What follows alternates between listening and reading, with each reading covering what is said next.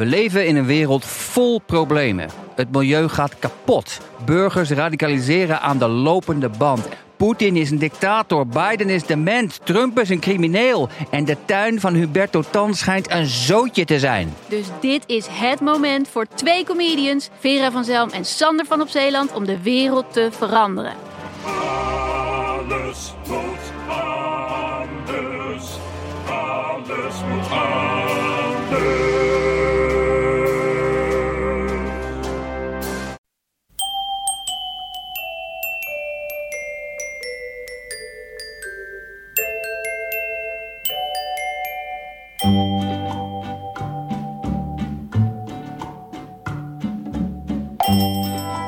Welkom bij aflevering 223 van Echt Gebeurd. De podcast waarin waargebeurde verhalen worden verteld door de mensen die ze zelf hebben meegemaakt. In deze aflevering een verhaal dat Saskia Roggeveen op 13 oktober bij ons vertelde tijdens een verhalenmiddag rond het thema littekens.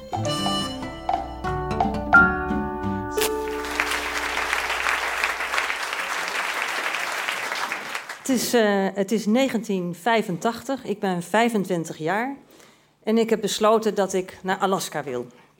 Ik heb denk ik één keer een artikel in National Geographic gelezen en ik was verkocht. Dus direct na mijn afstuderen vertrek ik voor drie maanden naar Alaska. Na een aantal weken eh, reis ik van Anchorage, de hoofdstad, aan de kust, naar meer het binnenland, naar Denali National Park. Daar staat Mount McKinley, dat is de hoogste berg van de Verenigde Staten, 6200 meter hoog. Het was een late lente, er was nog veel sneeuw en ijs. Niet op de grond, zeg maar niet op de, uh, aan de basis, maar wel alle bergen waren besneeuwd. Um, ik ga daarheen met de trein. En dat is een hele langzame trein, een soort boemel. Je doet er ook acht uur over. Uh, hij stopt bij een paar kleine stationnetjes, maar hij stopt ook als iemand langs de rail staat en zijn arm omhoog steekt, midden in de wildernis. Ik kom aan in uh, Denali National Park. Ik heb onderweg heb ik mijn Lonely Planet goed gelezen. Ik heb gelezen over de, de wilde dieren die daar zijn, de, de elanden, de beren, de wolven. Ik weet wat me te doen staat en um, ik kom daar aan en ik ga wat, uh, de, eerste dagen wat dingen ondernemen, waaronder een vlucht om die berg heen, wat fantastisch was, want daardoor kon je heel goed zien uh, ja, dat waar je ook keek, de ene bergtop na de andere bergtop. En dat ging maar door. Uh, bergtoppen, bergen die nog nooit iemand beklommen had of een naam had gegeven. Echt de last frontier.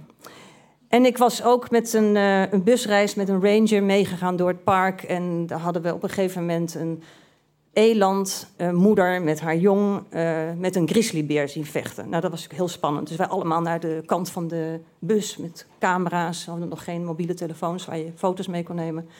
En verrekijkers. En ik logeerde in de Jeugdherberg.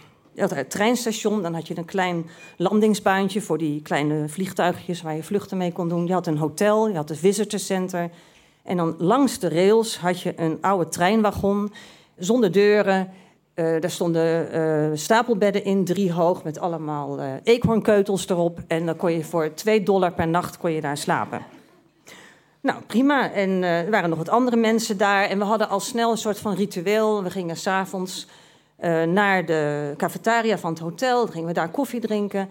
En dan gingen de twee van ons gingen terug naar de jeugdherberg om vast het kampvuur aan te steken. Want het was dicht bij de Poolcirkel. Het was juni. Het werd niet donker. Dus we zaten daar tot zes uur heerlijk uh, bij het kampvuur te kletsen. Zes uur s ochtends. En op een gegeven moment um, ben ik aan de beurt samen met een van de jongens. En wij lopen naar de jeugdherberg en wij lopen over het spoor.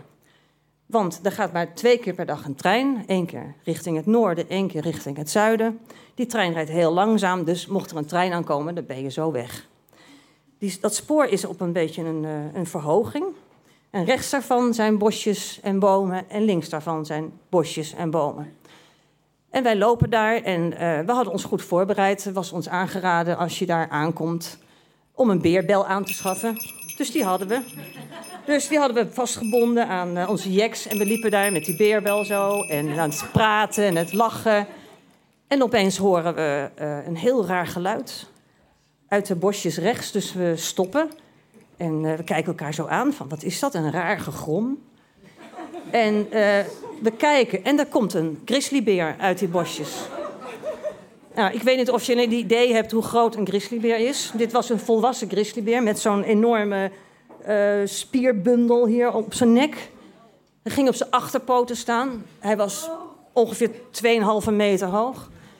Hij bewoog een beetje met zijn hoofd zo, met zijn kop zo heen en weer. En hij begon te brullen. Nou, als er één ding is wat je leert als je daar naartoe gaat, is dat je nooit weg mag rennen voor een beer. Want een beer heeft slecht zicht. Die kan dus niet goed zien wat, wat daar zich afspeelt. Dus alles wat wegrent is prooi. Daar gaat hij achteraan. En een beer kan harder rennen dan de hardste menselijke, snelste menselijke renner. Maar die jongen, die, eh, ja, die had een soort overlevingsinstinct. Dus die begon meteen, eh, die sprintte zo dat taluut af. Probeerde mij nog mee te trekken aan mijn hand. En ik dacht, nee, dat mag niet. Ik moet hier blijven staan en dan moet ik met mijn armen zo gaan zwaaien. En dan moet ik heel rustig gaan praten tegen die beer. Maar ja, die beer, die zag prooi wegrennen. Dus die zette het op een sprintje. En ik stond midden in zijn pad. Nou ja, opzij stappen was natuurlijk geen optie meer. Dus ik denk, nou, dan ga ik ook maar rennen. Dus ik ren ook dat taluut af. Ik struikel en terwijl ik val, uh, ik val op mijn buik en met mijn hoofd in het, uh, met mijn wang in de aarde.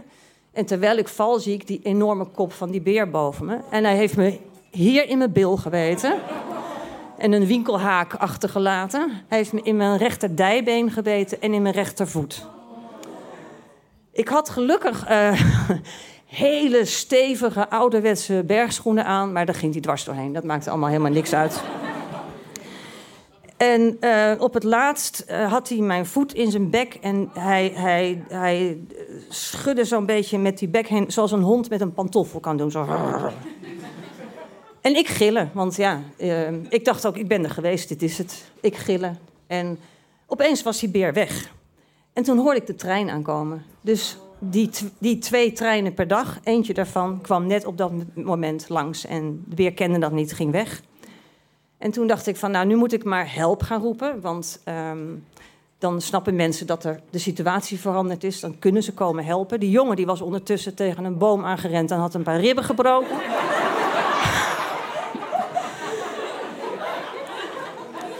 nou, mijn rechtervoet, waar ik dus over, waar ik mee gestruikeld was, die, die zwol op. Dus ik heb nog mijn veters losgemaakt en mijn schoen losgemaakt. Omdat ik gewoon uit die schoen, schoen knalde. En toen uh, zijn de mensen gekomen, die hebben me naar de jeugdherberg gebracht. Dat was nog, nou, weet ik veel, 50 meter daar vandaan. Op een bed gelegd. Ik ben even flauw gevallen. Ik kwam weer bij toen ze mijn spijkerbroek aan het openknippen waren. Ik dacht echt, what the fuck gebeurt hier? Uh, ze hebben me uh, in een afstandse ambulance naar de dichtstbijzijnde medische post gebracht. Dat was een half uur rijden daar vandaan. Nou, daar heb ik allemaal injecties gekregen. Tetanus, antibioticum, verdovend, 40 hechtingen. Um, en vervolgens terug naar dat park. Nou, dat park was, die zag mij een beetje als schuldig, want ik was gaan rennen. Dat het iemand anders eerder was gaan rennen, dat ik geen keuze meer had, dat deed er eigenlijk niet toe. Dus in plaats van dat ze mij in het hotel stopten, stopten ze me in een uh, kamer in de barakken van de medewerkers, waar ik het toilet deelde met allemaal andere mensen, terwijl ik daar dus gewond was. Maar goed. Um, na een paar dagen uh, mocht ik gaan lopen met, op krukken, want uh, ging niet anders. En um, die barakken die waren gescheiden van het hotel door een soort open plaats. En daar moest ik dus overheen om naar dat hotel te komen. En ik had al drie dagen, s'avonds kwamen al die mensen van de jeugdberg, maar overdag gingen zij leuke dingen doen en zat ik daar in mijn eentje. En die Lonely Planet had ik wel gelezen. Dus ik ging op een gegeven moment met die krukken dan toch maar naar het hotel. Maar ik was wel heel bang, want daar kon natuurlijk ook elk moment een beer zijn. Nou, en dan zat ik in dat hotel met mijn benen omhoog en dan kwamen er allemaal mensen naar me toe. En dan zeiden ze van, ben jij soms dat meisje wat door die beer is aangevallen? Want ik had op de voorpagina van de kranten gestaan en dan zei ik in het begin, ja, ja, ja, oh, mag ik op de foto? En na twee dagen zei ik, uh, als ze dat vroegen, zei ik, nee, nee, ik ben uitgegleden in de badkamer. En dan keken ze me echt zo aan van, leugenaar. Maar dan hoefden ze toch niet met me op de foto, gelukkig. Nou, na een week mochten de hechtingen eruit. En toen ben ik verder gereisd door Alaska. Want ik dacht, ik laat me die reis niet afnemen. Hele lieve mensen ontmoet. Echt gastvrijheid van de Alaskanen is echt onbeschrijfelijk goed en fijn. En ehm, ik kom terug in Nederland en ik heb nergens last van. Behalve toen er een grote hond uit de bosjes sprong. Toen schrok ik wel even heel erg. Maar verder zijn er in Nederland geen beren, dus je hoeft ook nergens bang voor te zijn. Tot een jaar later, toen ik uh, met mijn vriendje in New Mexico aan het kamperen was. En we kwamen op een natuurcamping en daar stond, er hing zo'n bordje dat het berengebied was. Dus pas op, berengebied. Nou, oké, okay, tentje opzetten en uh, wij gaan slapen en hij uh, ligt meteen te snurken. En ik lig totaal verstijfd van angst in dat tentje. Ik dacht echt, nou, dit, dit is gewoon te erg. Dus op een gegeven moment ben ik dat tentje uitgerend naar de auto. Ben in de auto gaan zitten en met hartkloppingen zat ik echt zo van... Hey, ik ben veilig. Toen dacht ik, shit, maar mijn vriendje ligt daar nog. dus ik zag, al, ik zag al een beer aankomen in mijn hoofd... die dan dat vriendje uit die tent sleurde en hem op ging eten. En, uh, dus ik, dat, ik die auto weer uit. Ik aan die tent rukken. Ik zei, nu de auto in. Dus hij, oh, oké. Nou, vanaf dat moment hebben we nooit meer in een tentje geslapen in Berengebied. Ja, en wat ik daar nu aan overgehouden heb, is ja, uiteraard negen littekens heb ik. Ik heb een uh, diep ontzag voor echte natuur. Want in Nederland kennen we eigenlijk geen echte natuur. Echte wildernis, echte wilde dieren. Onvoorspelbaar. En, uh, en ik heb ook een diep gevoel overgehouden van... maakt niet uit hoe klein het risico is. Het kan echt gebeuren. Dank je wel. Dat was het verhaal van Saskia Roggeveen. Saskia is manager marketing bij het Concertgebouw in Amsterdam en daarnaast is ze altijd blijven reizen. Wil je ook een keer vertellen bij Echt Gebeurd? Kijk dan op onze website www.echtgebeurd.net. Want daar vind je alle data en thema's van de verhalenmiddagen in dit seizoen. De redactie van Echt Gebeurd bestaat uit Paulien Cornelissen, Miga Wertheim, Maarten Westerveen en mijzelf, Rosa van Toledo. De productie is in handen van Eva Zwaving en de zaaltechniek in Toemler deed Jasper van Oorschot. De podcast wordt gemaakt door Gijsbert van den Wal. Dit was aflevering 223. Bedankt voor het luisteren en onthoud. Ga je op pad in de wildernis en er zijn wilde dieren, vergeet die berenbel of harpoen, maar neem je spoorboekje mee. Het kan zomaar je laatste redding zijn.